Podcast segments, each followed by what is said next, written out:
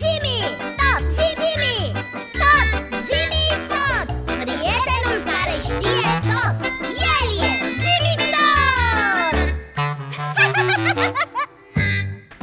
Pici, da, am citit în mail-ul lui Zi-mi întrebările mai multor copii și am descoperit acolo ceva ce sigur, sigur o să-ți placă. Da. Ce anume? Copii îl întreabă pe Zi-mi tot despre... Despre? Istoria... Istoria? Ciocolatei! Îmi place, îmi place, îmi place, îmi place! Eram convinsă! Deci, îl putem întreba pe Zi-mi despre originile acestui lucru delicios? Desigur! Zi-mi tot! Da, Biții, pe recepție, ca de obicei. Ai auzit discuția noastră? Desigur, și pot să vă spun că sunt pregătit să încep. Da, atunci chiar te rugăm!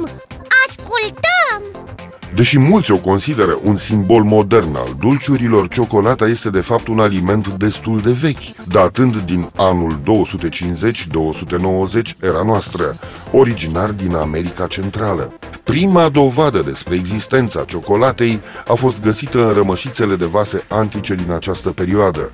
Aceste artefacte vorbesc despre prezența și importanța ciocolatei în viața de zi cu zi a maiașilor. Unele descriu regi, zei și chiar animale consumând ciocolată, ceremonii de nuntă în care cuplurile beau ciocolată ca o parte din ritualul logodnei. Radu și eu! Stai puțin, Biții! A? Ciocolata cunoscută pe atunci nu era asemănătoare cu ciocolata din zilele noastre. Nu!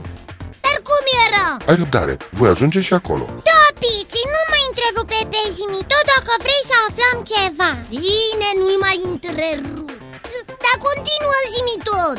La început, ciocolata nu era consumată ca un produs dulce, ci ca o băutură amară, iar procesul de preparare a fost păstrat secret multă vreme. Arborele de cacao, care creștea în pădure, era replantat de maiași în propriile curți. Apoi, ascunzându-se de ochii curioși, ei amestecau, fermentau și măcinau semințele, transformându-le într-o pastă. Când adăugau apă, ardei iute și alte ingrediente, această pastă se transforma într-o băutură spumoasă și picantă.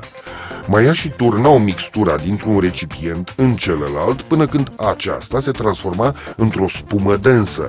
Cum în America Centrală nu se auzise încă de zahăr, ei îndulceau băutura astfel obținută cu miere sau cu nectar de flori. Nu-mi vine să cred! La început o amestecau cu ardei iute? Da, Biții, așa spun dovezile descoperite de arheologi. Și cum a ajuns așa cum o știm noi azi? Este un drum lung, Biții. Asemeni drumului pe care îl urmează marile civilizații, maiașii au fost cuceriți de azteci, care, până în anul o mie patru sute, au dominat America Centrală, teritoriul lor extinzându-se din nordul Mexicului până în Honduras.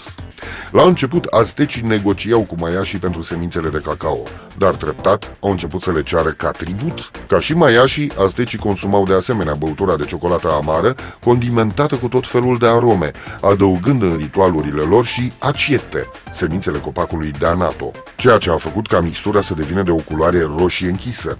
Ciocolata a fost atât de prețuită încât comercianții azteci și-au umplut bagajele cu cacao și le-au cărat în spate până în capitala aztecă, capitală care astăzi este orașul Mexico.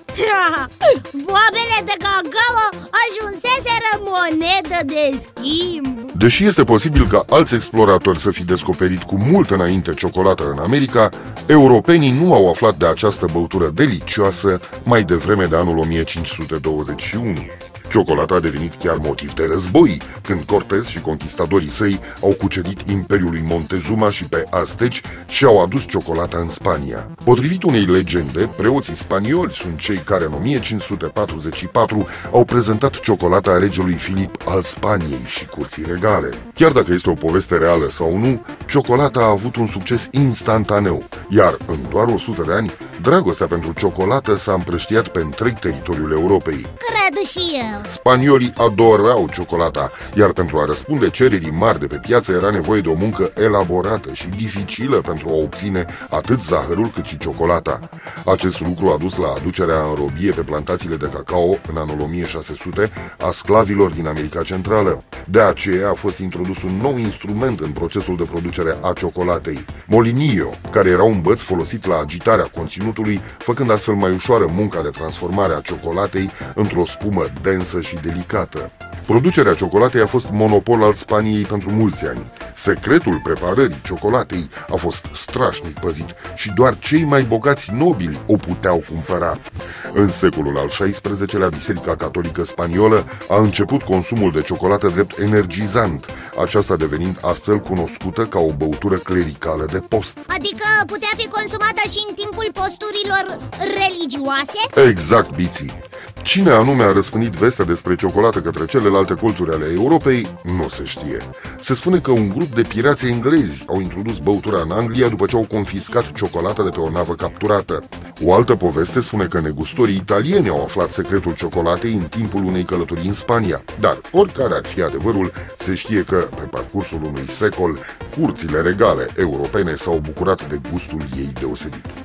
Tendința a durat până la Revoluția Industrială, când s-au creat noi tehnologii de producere a ciocolatei, făcând-o astfel accesibilă publicului larg. Între anii o mie șase sute și o mie șapte sute cincizeci, englezii, germanii și francezii au stabilit plantații în Ceylon, Venezuela, Java și Sumatra, unde creșteau copacii de cacao.